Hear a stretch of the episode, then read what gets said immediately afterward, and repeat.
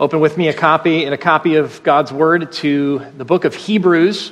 We'll be in chapter 5 this morning, verses 1 through 10. Chapter 5, verses 1 through 10. I'll be out of town, and our youth and family director, uh, Matt Jackson, will be preaching for us next week. I will miss you, but look forward to hearing that sermon on the other side. Pray for him this week as he prepares. Thanks for praying for your preachers here. It's always good to know who's busy this week in the study.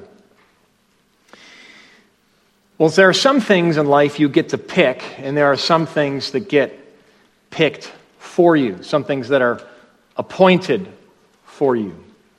Uh, going back to college, and this would apply to kids in, uh, well, let's go all the way back to high school or elementary school.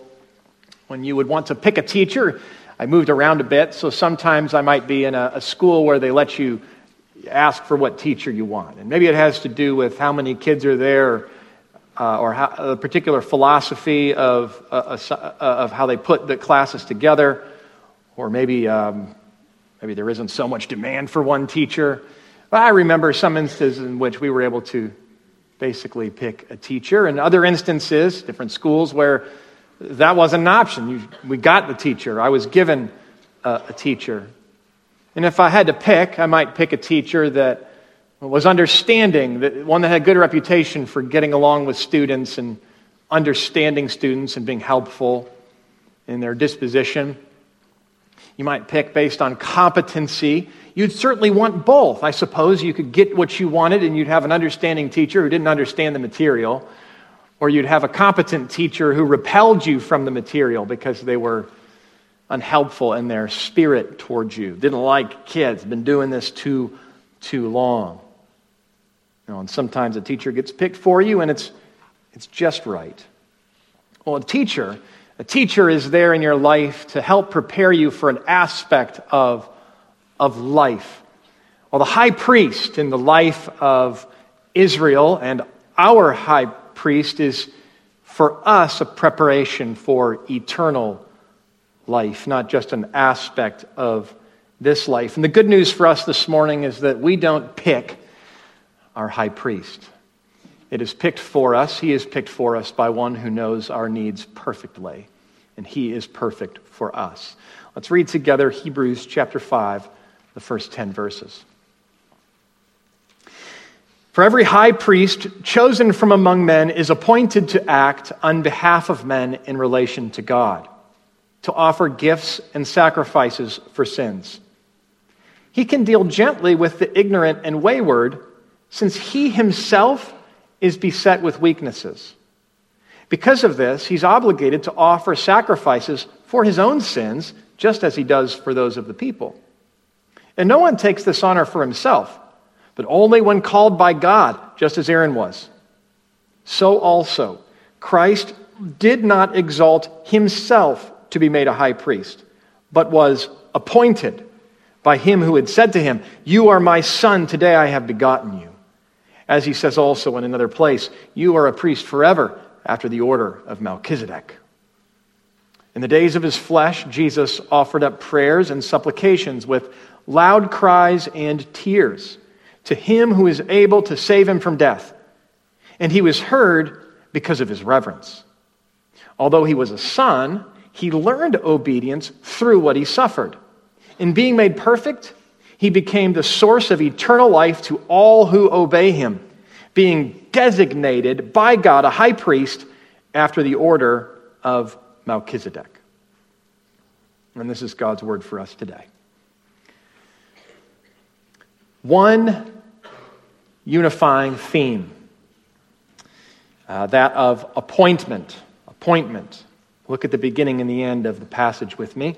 In verse 1, for every high priest chosen from among men is appointed. In verse 10, Jesus Christ was designated by God a high priest after the order of Melchizedek. Now, look right in the, the middle of the passage. If those are the bookends, this is the binding or the, or the very center. The hinge, verse 4.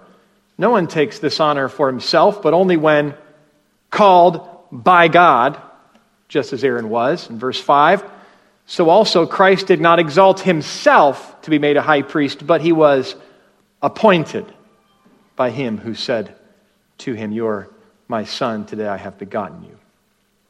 So there's one theme that unites this passage, and it is that of the appointment of a high priest.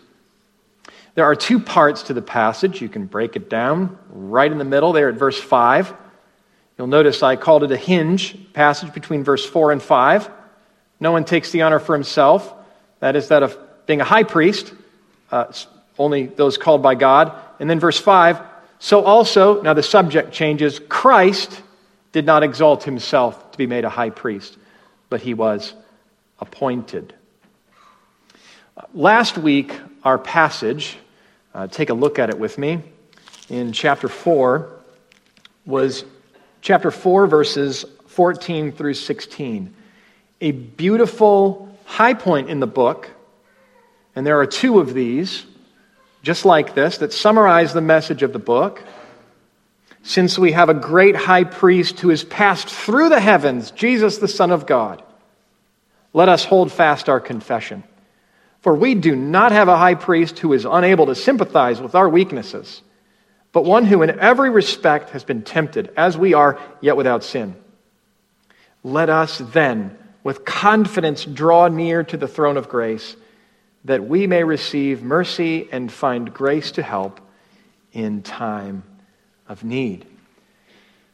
Last week, we were compelled to hold fast to Jesus as our great high priest. And it was the book of Hebrews in brief, in your pocket, we said. Well, this week's passage starts us into the larger argument and body of the book that will extend all the way to chapter 10, through chapter 10. In this week's passage helps us with an answer, the beginning of an answer to why we should hold fast to Jesus as our high priest. Getting after, in the first place, this question of what a high priest is. You and I don't think much on priests and high priests, and particularly all the intricacies of the Old Testament story and, and priestly system. But apparently, this is important for us. I've said it before, and I'll, I'll mention it maybe a few times before the series is over. The book of Hebrews is often, helpfully to some extent, simplified by teachers by saying that this book is about how Jesus is greater, greater than Moses, greater than the angels, greater than Joseph, greater than, excuse me, Joshua, etc., etc. And it's true that Jesus is greater than, fill in the blank, and you can keep filling in the blank. But thinking of Hebrews as simply Jesus is greater than a list of characters or works uh, happens to flatten out the book too much. There is a unifying center to the book. There is something that holds all of those things and people that Jesus is greater than together, and we don't want to miss that. This book is centrally about an exhortation for you and I to persevere in the faith, in obedient, faithful obedience to Jesus, in the face of trial and temptation and suffering on account of Jesus' name. And it presumes that that is difficult and we need help. And this book is here with more than an exhortation, but it is here with help, an exposition of the Old Testament. In particular, Jesus' priesthood. We could say that the book is, for us, help to persevere through our great high priest. We need Jesus' great high priestly work for more than just his payment for our sin in the past, but we need his high priestly work ongoingly. And in fact, what might surprise us is that the key to holding fast to Jesus in hard times, in high winds, on the sea, is a personal, spiritual, deep grasp of Jesus as great high priest. And so we start in to the body of this book of Hebrews by growing in our understanding of who Jesus is as our great high priest. And today's passage cuts two ways, and we'll spend our morning into two parts. In the first place, considering a description for a job, a job description uh, for which no one can apply, and then we'll look at an appointment you don't want to miss. So, first, a job description no one can apply for.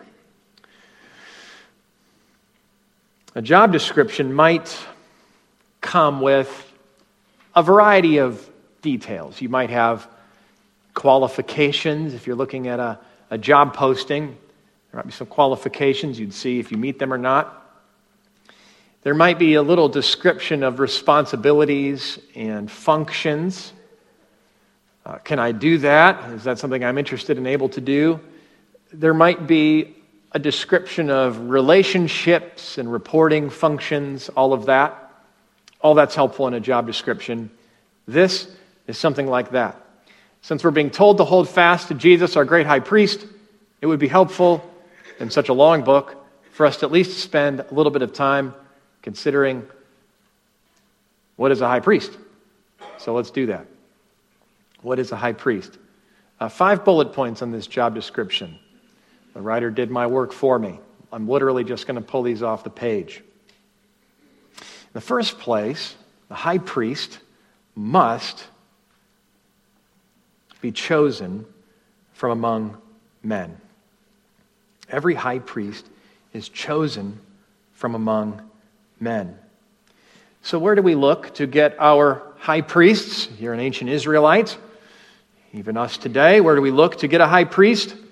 well, do you look, you look up for an angel to drop out of the clouds? Uh, someone to be lowered down from, from heaven to serve us? It is, an, after all, a heavenly kind of work. It involves profoundly spiritual things, as we'll, we'll see. And the answer is no. You don't get them from there, you get them from here. You get them from humanity. Uh, just regular old humans, really, will do.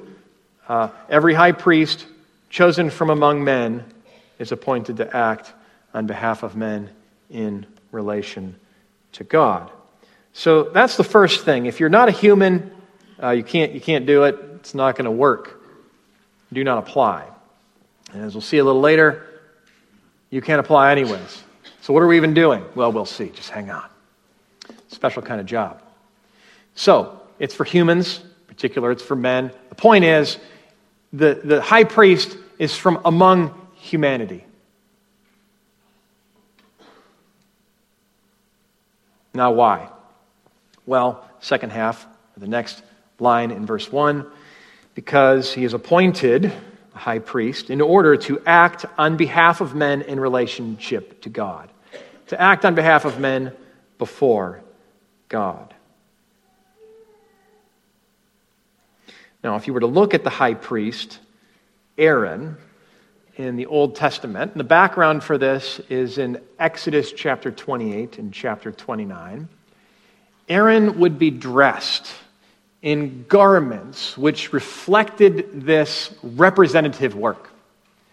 Aaron's garments would be beautiful, they would be decorated.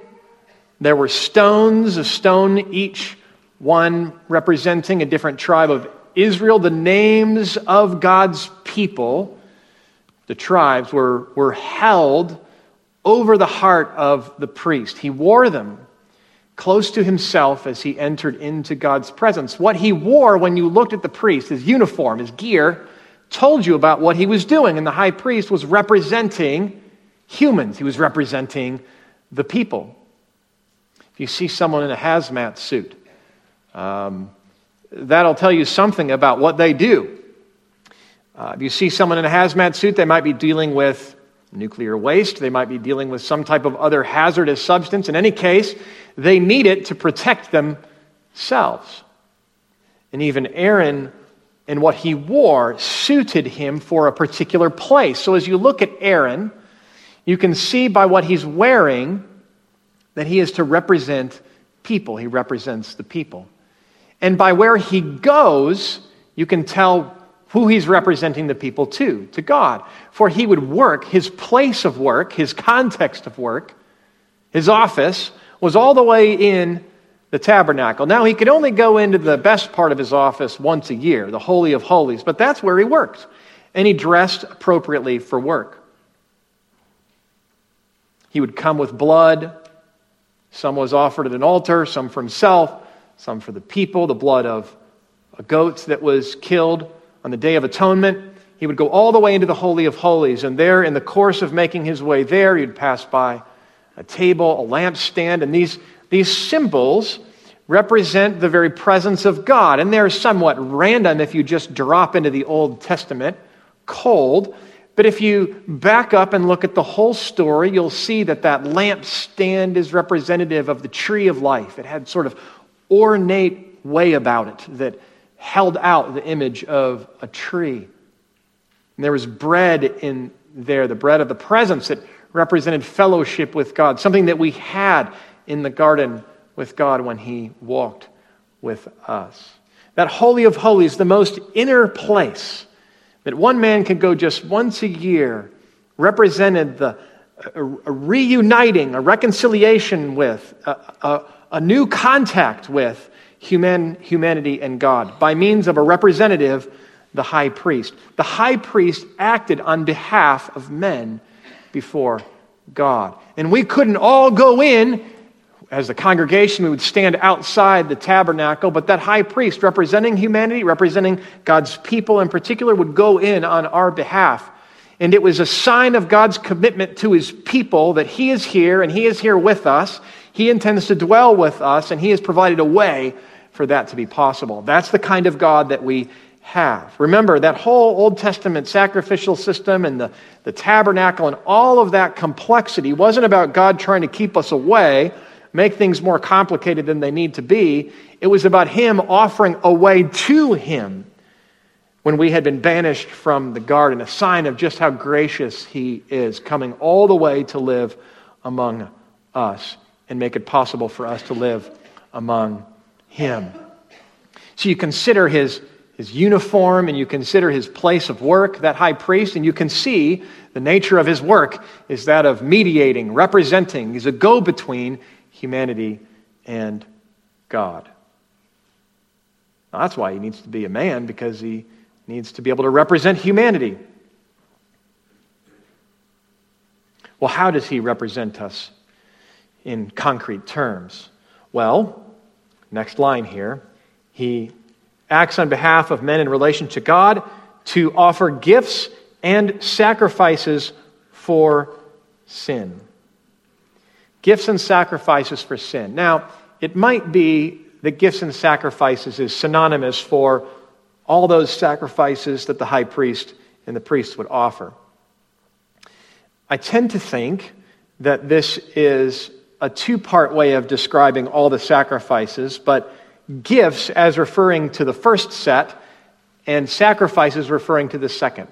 So in, our, in, in the Old Testament system of sacrifices, uh, there were many of them. They're obscure when you read them the first time, but there were two kinds. The first kind were not in the main offered up as a sacrifice to deal with sin. So an animal would be put up on the altar as a burnt offering entirely consumed as a, making a pleasing aroma to God. And that sacrifice was a gift to God. Now, it's not because God needs a good eat and he likes a good meal. It's that that sacrifice and the offering of the entirety of it was symbolic of our offering of our whole life to God. And it teaches the people that God is pleased with a whole life devoted to him. And there's another offering, the grain offering, and that would be offered with the burnt offering. And it was kind of like a tribute. So if you were to go into a palace and visit a king, you might bring a gift. Good idea. Well, it would be like that a grain offering of thanksgiving, of tribute, of recognition, and of honor. That was a second offering. And that was always offered with that first one. There's a third offering. It was called the peace offering or the fellowship offering. And that's one where you'd offer it, but part of it, and then you'd get to eat some of it with your family and friends. Now, it's not that God was full and he had enough of these things and you got to eat anyways, but God was teaching his people through that third offering that he's at peace with them. He intends to be at peace with them. And togetherness, peace together, is represented by food and warm fellowship. Now, at our best in our homes, are the best times, ought not the best times, to be around the table eating, facing each other, and talking and enjoying food? Well, God built that into the world. And He built it into the story. And He built it into His plan to tell us that He intends to enjoy fellowship, friendship with us. And that's what the peace offering was for. Now, none of those dealt, I'm saying in the main because there's some debate over this, but their, their primary purpose, each of them, were just as I've described. Those we could call gifts. They're offered as gifts to God as a pleasing aroma to Him. They make Him happy. But there were two other offerings, a fourth and a fifth, sacrifices that were offered specifically to deal with sin. Uh, a fourth offering that was called a sin or a purification offering and you'd offer that one for the sins you've committed. Uh, not the high handed sins. You, you, really can't come in and offer an offering with your fist clenched against God, uh, hating Him, but off, offering the sacrifice anyways to get away with your hatred of God and your hard heart. No, that doesn't count. But, but those everyday sins, hate to see it, but we've got them, don't we? We have everyday sins. We struggle with sin. We come to Him and we ask forgiveness. And and the sacrifice, that fourth one, taught us that God receives sinners who come to him with the right sacrifice, and he forgives them. And then a fifth sacrifice is called uh, a guilt offering or a repair offering. And this is where you'd offer it, and then you'd go make things right with your friend. And that making things right with your friend was a part of the deal. You might have to repay them back and add a little, a little something, and there's instructions for that in the law. And in the course of these offerings being offered in the Old Testament system, um, you would offer your sin offering first and you'd deal with reconciling with your neighbor first, and then you'd offer that burnt offering and you'd offer that grain offering, you'd offer that peace fellowship offering. It would all end with food. So that whole system, I think that's summarized nicely here. The high priest chosen from among men to act on their behalf in relation to God to offer gifts and sacrifices for sins. See, as the congregation watched the priests do this, and the high priest do this, it wasn't that they were watching him do something between him and God, and they were on the outside. It's that they're watching their representative do that. He acted on man's behalf. It was good to have a good high priest. It was good to have a qualified high priest, an obedient high, high priest. Well, these high priests, they were dealing with sinners all the time. Priests were, and certainly the high priests, they were privy to everything. Must have been kind of depressing, maybe a little exhausting. Maybe the high priest would be tempted to frustration, even agitation with sinners, and we could understand that. And yet, it was part of the, the high priest's qualification that he be sympathetic with sinners. That's the next one. He must be sympathetic for sinners, have sympathy for humans in their sin. He can deal gently, verse 2, with the ignorant and the wayward. Well, that's you and me. Since he himself is beset with weaknesses. Because of this, he's obligated to offer a sacrifice for his own sins, just as he does for those of the people, for he is one of them. Uh, growing up, my dad would always say, At some point you need to work in retail or restaurant or both. And uh, I don't remember if he explained why. Eventually, I got it when I worked in restaurant and then later in retail. Uh, this is what people go through. Um, there's something about having to serve tables and deal with the kitchen around back. And we were out for pizza last night, and the cheese one came out, and the one with all the meat on it that the rest of us wanted to eat, some of us are eating cheese, uh, came out after we were done with the cheese pizza, and the, the, kitchen got something wrong, and the server was real friendly about it. And we're like, well, we'll take the one you got wrong. Like, they already threw it away. Oh, okay, we'll just make the one they're remaking, then that's fine. And they gave us ice cream to hold us over, and that was friendly of them. And I remember my dad would, uh, he actually, well, he was one of the hardest on servers and waitresses that I can remember. But, but he was always upset if we didn't get drinks. You know, like we'd go around the table, and I was mostly an adult in college. I'm like, I'm good with the water. It's like, get a drink. Uh, they're not here for free. And he wanted to make sure that we did right. We're, they're not here to serve us a bunch of waters. And uh, I get water typically, but he also knew how to tip, and that's important. So, what's going on there? Well, retail and restaurant, we encounter and deal with these people all the time, and it's, it's good for us to be able to understand working in that direction. Well, there's something about going through something your, your own, on your own, where you, you may still have an expectation, even a clearer expectation of what to expect, and yet there's an understanding of how things go. Your expectations are in check, they're actually managed. Verses 2 and 3 He can deal gently with the ignorant and wayward, since he himself is beset with weaknesses. And because of this, he is obligated to offer sacrifice for his own sins, just as he does for those of the people. This matter of dealing gently has to do with emotional self control, uh, one's posture toward someone else. It, it involves an understanding posture. And it's a particular word chosen just for this purpose to avoid some ditches. The high priest was not to be indifferent towards sin, and the high priest was not indifferent towards sin. I suppose it was his job security, but also it was his job to deal with sin and offer sacrifices in behalf of sinners, which means not skirting around what sin is. He had to teach concerning what sin is. And yet, while not indifferent, he was also not irritated because he himself had the same weaknesses and often committed the same sins in his own life or that week. And he was going to have to offer a sacrifice for his own sins, anyways. And that all had a way of keeping the high priest in his place. He acted on behalf of men before God, and yet he was understanding, and apparently he was to be, to be gentle. He was serious, but without severity. He was sympathetic, but without softness or sentimentality around sin or superficiality. He was not unfeeling, and yet he was not fierce and fearsome. He was gentle at his best. Isn't this something of what it is to parent well?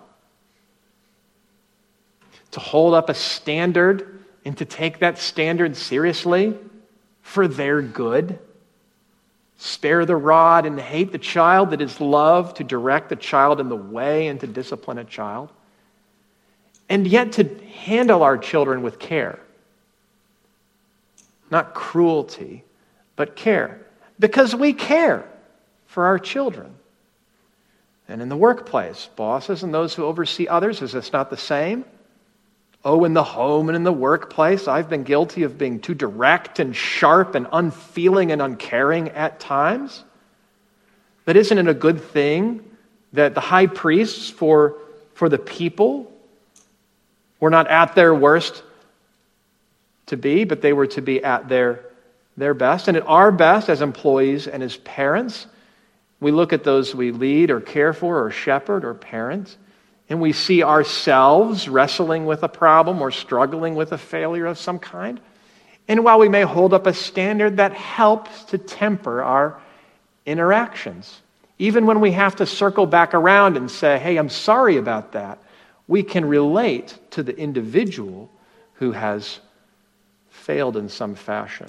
So, just a word to parents. This isn't a passage on parenting, but I think by analogy, in our parenting experience, we can understand something of how the high priest functioned. And pastoring is, a, is, uh, is in view here as well. Maybe there is a bit of an application here. Pastors are not priests in relationship to God and man, as we'll see. like the Old Covenant priests were, and yet consider the description of a pastor in his role. Peter exhorts elder, elders, as himself a fellow elder relating with them and a witness of Christ's suffering, to shepherd the flock of God, exercising oversight. Leadership is needed, not under compulsion, but willingly, as God would have you, not for shameful gain, but eagerly, not domineering over those in your charge, but being examples to the flock. And pastors and elders are to be respectable and gentle, even as they need to act the shepherd at times with a rod and a staff, gently leading, fighting off wolves, hollering to keep the flock together. So, pastoring and parenting offer us an analogy here. The high priest must be sympathetic with humans in their human sinfulness. And finally, and this one's surprising, the high priest must be appointed by God. Verse 4. No one takes this honor for himself. See, you can't apply for it, there's no web form. But only when God, when called by God, just as Aaron was. So your, your kid sees the fireman all dressed up, working the fire, and wants to grow up and do that, and go for it. Um, not so with the high priest. So you watch Aaron all dressed up, the high priest going into the, high, the Holy of Holies. Um, kids excited about doing that one day. It's not an option. So the, the priesthood was reserved for the Levites, and Aaron and his sons would be the high priests to represent the people of God. God picked it, God chose, God called, just as Aaron was. And this would have been a rebuke, a correction, I said, shocking even for the original readers. For in the first century, at least in Jesus' day, for some decades, the high priests had been appointed by Roman rulers. The Roman rulers, as a help in keeping things in check and keeping some control over the, the, uh, the Jewish population that was under their, their control, would appoint the high priests. Herod in Jesus' day had that all under his control, and the Jews had gotten good and used to it. But wait, it's not Herod who is to appoint the high priest, it is God through Aaron and his sons who appoints the high priest. Back in the time of Reformation, and this is instructive for us today, uh, John Calvin commented on this very passage in his commentary. For as it pertains to God only to rule his church, so he claims this right as his own. That is, to prescribe the way and the manner of administration. Hence, deem it as indisputable that the papal priesthood is spurious for it has been framed in the workshop of men. God nowhere commands a sacrifice to be offered now to him for the expiation of sins. And that's because, within the context of the Roman Catholic Church, the priest's role is to function as Christ's representative, actually Christ to you, offering up Christ through the Mass as a re sacrifice of the Son of God for your sins which need a re sacrifice with each visit to Mass. Nowhere does he command priests to be appointed for such a purpose. While then, the Pope ordains his priests for the purpose of sacrificing. The apostle denies that they are able to be counted lawful priests. They cannot, therefore, be such, except by some new privilege that they exalt themselves above Christ for he dared not of himself to take upon him this honor, but waited for the command of the Father.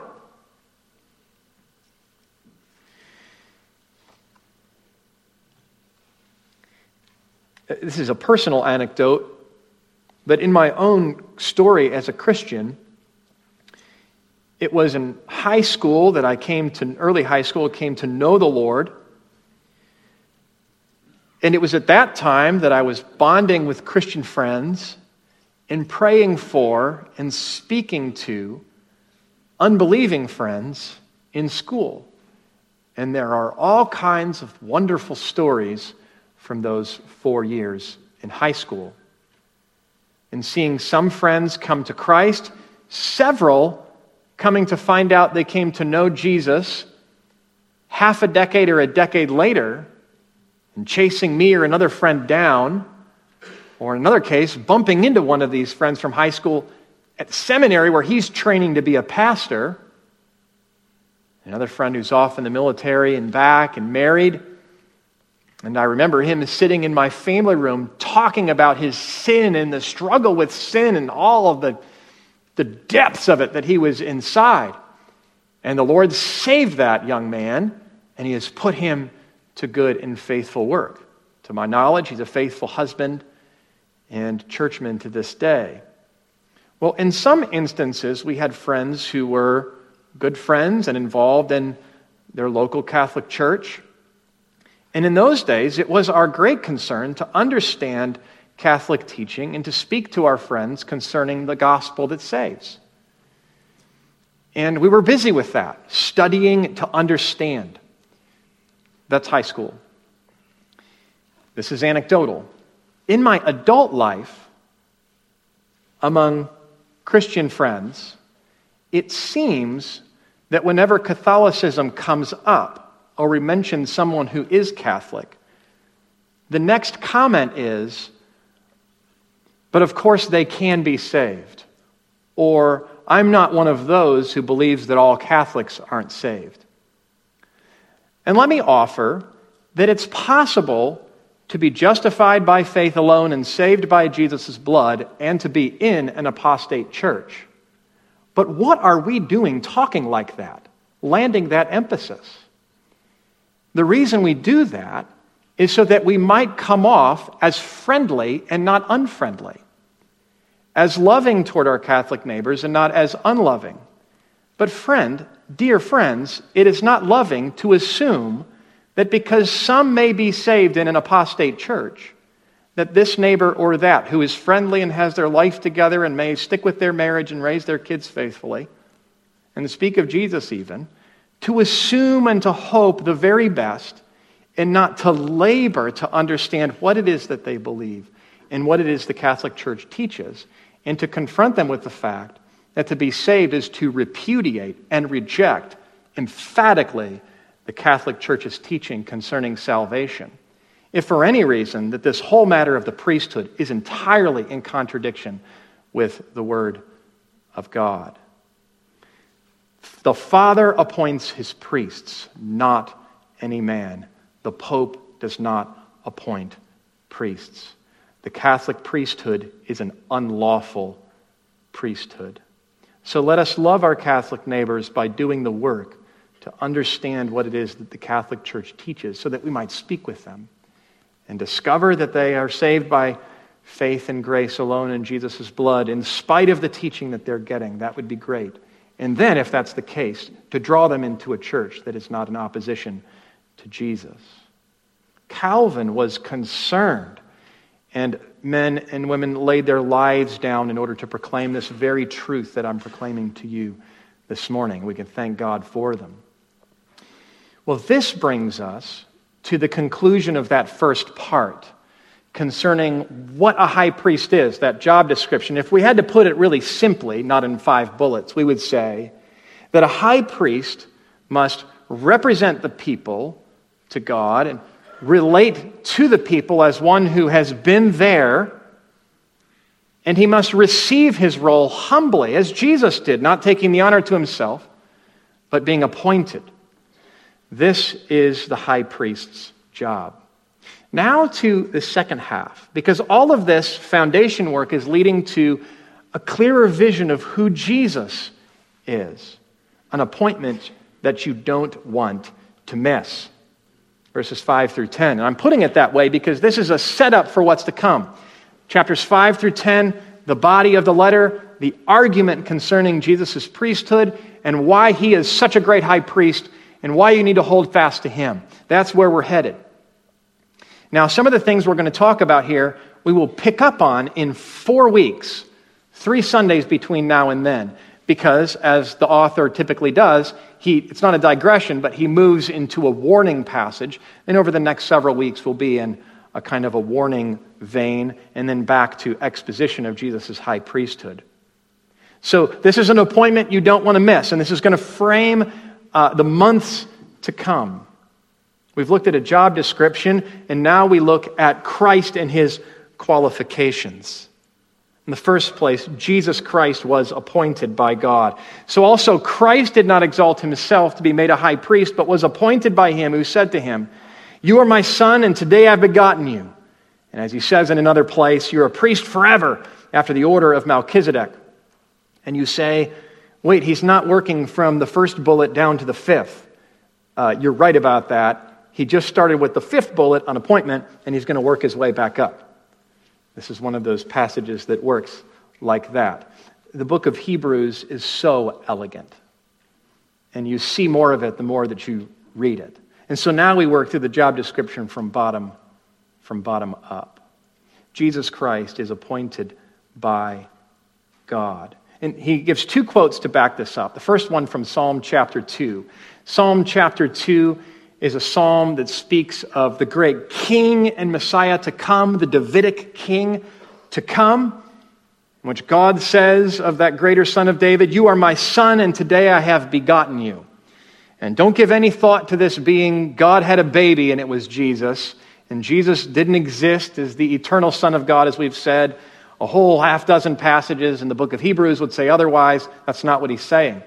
This passage right here as, a, as, a, as the preaching in the book of Acts 13 would show, has to do with his resurrection and his enthronement. Today I have begotten you. Today I have, you have been uh, brought forth as the firstborn of a new creation, risen from the dead, new life, and enthroned and seated, declared with power to be the Son of God, the, the King, the Davidic King. That's what Psalm 2 refers to. And now you're like, all right, I'm following. It's not his incarnation and the beginning of Jesus, but it has to do with his resurrection and his enthronement as king. But that doesn't have anything to do with his priesthood. Well, yes, it does. The next quote here is from Psalm 110. Now, you don't need to turn there, but I want to read a few verses for you.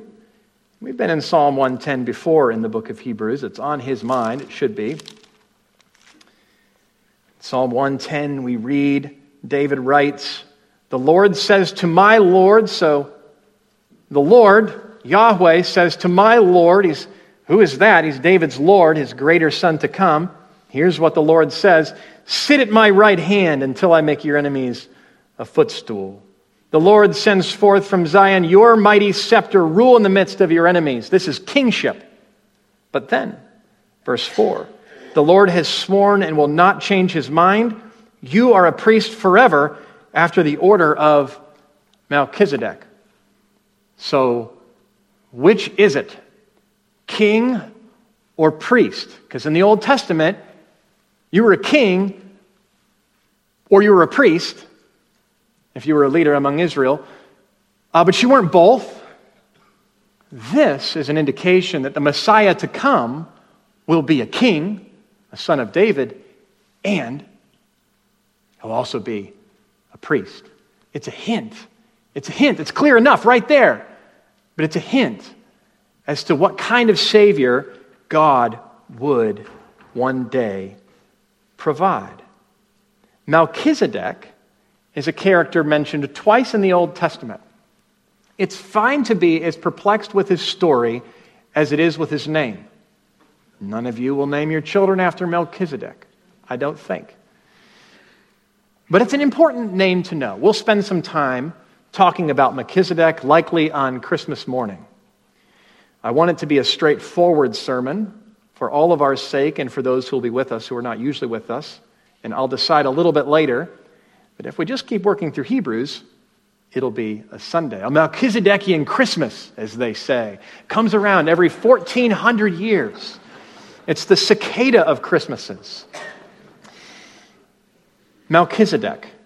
We won't spend a lot of time on him now, but he appears twice in your Old Testament. Once in Genesis chapter 14, he appears with Abraham. He's a Gentile king priest in Salem, probably Jerusalem, before Jerusalem was Israel's. And Abraham pays the tithe to him, and, and Melchizedek blesses Abraham. There's something going on there. We move on. We never get anything more from Melchizedek, but David, meditating on this little interaction in Psalm 110, sees that the future Messiah, the king, will be also a priest, but not a priest in the order of Aaron and the Levites, but a, a better, different kind of priest after the order of Melchizedek. And the author of Hebrews will unpack all that that means in the weeks ahead, so stay tuned. A priest and a king. Well, is he sympathetic? Because that's a lofty position. The Father's right hand. Yes, he's sympathetic. Verse 7 In the days of his flesh, Jesus offered up prayers and supplications with loud cries and tears to him who is able to save him from death. And he was heard because of his reverence.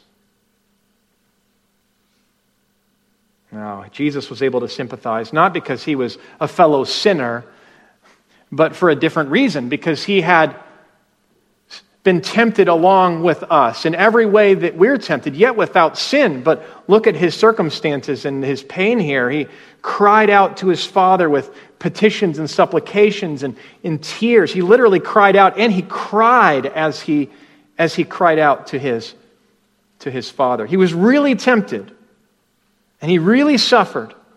And what's in view here? Probably the Garden of Gethsemane is in view where Jesus prays to the Father, Is there any other way? Can you take this cup from me?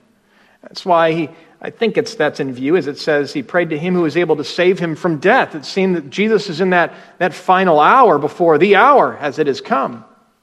But no doubt in view is his whole life of suffering as well, in which he prayed over and again. And he was heard. The Lord heard him because he was righteous, because of his reverence, and he was delivered from death, not to avoid it, but he was delivered from death through the resurrection from the dead. And he comes out as a, a priest, having been killed and now raised and able to sympathize with you and me. And we can go to him and be understood because he has been there. Wherever you are, he has been there. And he also offered himself as a sacrifice for sin. So he does bring gifts and sacrifice, that of his own life. Although he was a son, he learned obedience through what he suffered. If you're a son in royalty, you get given titles and given positions and given things. In this case, it was good and earned. Although he was a son, he learned obedience through what he suffered. Does that mean that he, he was disobedient previously or would have been disobedient without suffering? No. It's more that he was his, his obedience was tested and shown true, and he experienced it. Consider that when Jesus, the Son, the Son was born incarnate as a baby, he was not yet able to save. Well, why not? Isn't he, a, isn't he the Savior? Well, well, yes, but he wasn't able to save yet. Well, why not? Because he had to live for us and suffer for us. And that's why in the next verse it says he is made perfect. That has to be that has to do with his perfection as a savior. He wasn't able to save us yet, but he had to live and teach and fulfill scripture and obey and suffer so that he could be a perfect high priest for us, made perfect, having learned obedience through what he suffered. And what's the result? So he offered himself as a sacrifice for sin. And now the result, verse 9, in being made perfect, he became a source of eternal salvation to all who obey him. He removed all barriers between us and God. That's acting on behalf of man and God, the source of eternal salvation to all who obey him. Perfectly qualified to save, a perfectly qualified high priest, full in his humanity, obedient in his humanity, offering himself up as a perfect sacrifice for sins. Doesn't this have an encouraging, assuring, comforting ring to it? Look at where this goes. He was made perfect. You have a perfect Savior in Jesus if He's yours. He became the source of eternal salvation to all who obey Him. Put that in your pocket and carry it around this week. The source of eternal salvation. This is not a hit or miss selection. God's appointment of this high priest was spot on. And Jesus perfectly fulfilled what was required so that you have eternal salvation. And to mark for a moment, once again, the contrast here with what is offered through the Pope and his priests through the Roman Catholic Church, by way of contrast, you don't have anything like that kind of comfort. You don't put that in a line like that and take it home with you and take it to bed with you, sinner though you know you are. The Catholic Church's teaching, like the Bible's teaching, is that righteousness is required for acceptance before God. But they would say, and the Pope would teach, that righteousness is infused in you by grace so that you actually become righteous and therefore be acceptable to God. Your sins are forgiven each week with the Mass, through the re sacrifice of Christ, and through the sacraments, you receive grace you are progressively becoming more righteous, but because you're going to die not perfectly righteous, this is the purpose of purgatory, something about which the Bible speaks no word because it is not actually needed, because Christ died for all of our sins. And purgatory is where the rest of your sinful impurities are burned away until you are perfectly righteous, and therefore you arrive to God's presence righteous. And they would say, All that's by grace because God, by His grace, made you righteous. But come on. Although he was a son, he learned obedience through what he suffered. Was his suffering not enough? In being made perfect, he became the source of eternal salvation to all who obey him. We wrestle with the fact that we have sin in our hearts. I hope, Christian, that you do. I hope that you are not comfortable with it. But do not fall to the temptation to think that somehow the answer is in you bringing forward righteousness, even with God's help, in order to be finally accepted by Him. Or to feel better about yourself by presuming to go away for a while and to suffer for your sins in order that you might arrive righteous. Because it would feel a whole lot better to arrive righteous, wouldn't it? for all that God has done for us, for as holy as He is, I kind of want to deal with it myself. I kind of want an answer to show up perfect. And then give God credit, but be done, be finished, be righteous on arrival. That is not the Bible's teaching. And I'm so glad that it's not the Bible's teaching because I can take comfort in that simple word there. In the book of Philippians, chapter 3, the Paul says, Whatever gain I had, I counted as loss for the sake of Christ. Indeed, I count everything as loss for the surpassing worth of knowing Christ Jesus my Lord. For his sake, I've suffered the loss of all things, and I count them as rubbish in order that I may gain Christ and be found in him. Key, not having a righteousness of my own that comes from the law, but that which comes through faith in Christ, the righteousness from God that depends on faith. And Abraham trusted God's promise and he obeyed from faith and he was counted righteous. But he was not received because of his obedience from faith. He was received because righteousness was credited to his account. And this is the good news of the gospel that comes to us because we have a great high priest. You and I can arrive at heaven's doorstep, the very presence of God, where no Israelite could go, symbolized in the tabernacle, perfectly and completely accepted because of the righteous life offered on your behalf by Jesus. And he did that for you. He suffered sin under temptation and he did not sin, and he did all this for you. And he doesn't arrive there at the Father's right hand saying, You better get your life together because of all that I've done for you, and yes, I'll keep helping you. No, he offers you a sympathetic, helping hand. And he receives you over and again as you come to him, a sinner, and confess your sins. And on death, friend, if your trust is in him, your faith is in him, he will receive you. Now, you wonder about this line here He became a source of eternal salvation for all who obey Him. And you say to yourself, Well, I don't obey perfectly. Well, that's not what He's talking about, or else we wouldn't have needed a cross, right? So, what does He mean? Well, turn with me back to Hebrews chapter 3, and I'll bounce across a few passages for you to comfort you and clarify the response that is needed for us as Christians and for those of you who are listening who are outside of Christ and considering the way in. Verse 19 of chapter 3 the Israelite generation was not able to enter God's rest, the promised land. Why? Because of unbelief.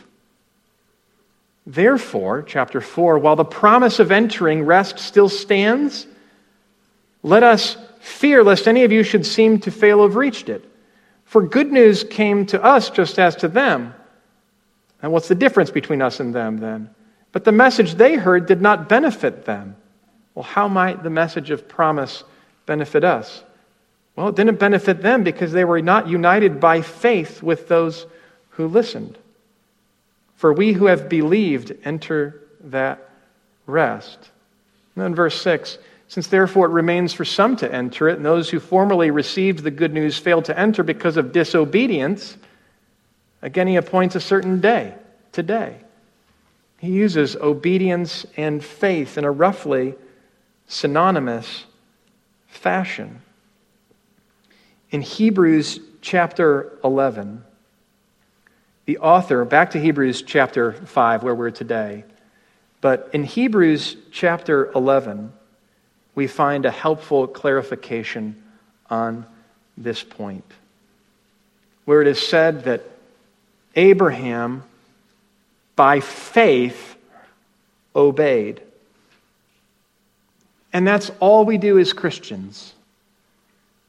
We trust the Lord and His Word, and so we turn and we start obeying Him. Not perfectly, for we need a cross. But there is a transformation of life. There is a persevering and a hanging on. And that's what this book is about. But don't miss that this obedience is the obedience in the first place of faith. So is he your high priest? Is Jesus the great high priest and the only high priest appointed by God by which you may be saved? Is he your high priest? I pray he is. If he is, turn to him. If he isn't, turn to him in faith. If he is your high priest, keep on believing. And from faith, keep on obeying. Hold fast to him.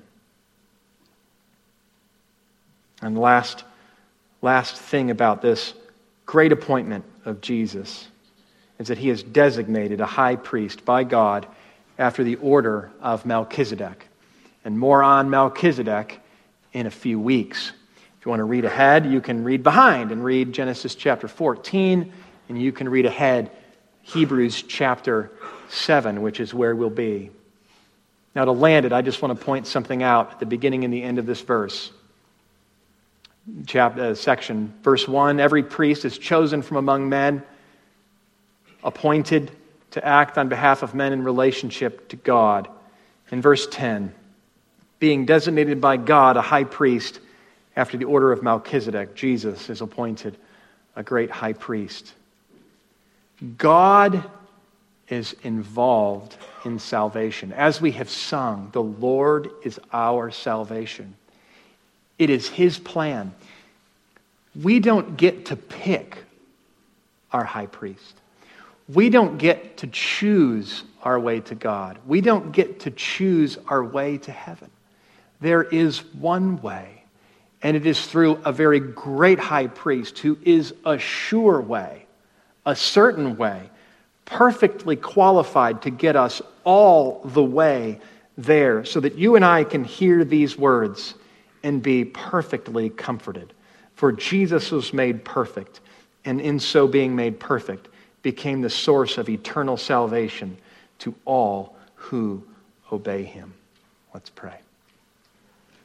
Father, we give you thanks now for a great high priest who can really represent us, who can truly relate with us, although he never sinned, and a great high priest who did not exalt himself, but humbly received this appointment from you. And we pray for help to be a church that trusts and believes wholly in this priesthood and is not tempted by any other priesthood. A church that knows all that we have so that we can hold it out with open arms, even with sympathy and understanding to our neighbors. Father, give us the heart that you have toward us for our friends in this church, our fellow church members, and for our neighbors in the community. Fellow sinners offering fellow sinners salvation, showing them what we have found. And within this church, fellow sinners reminding one another of all that we have in Christ, in whose name we pray. Amen.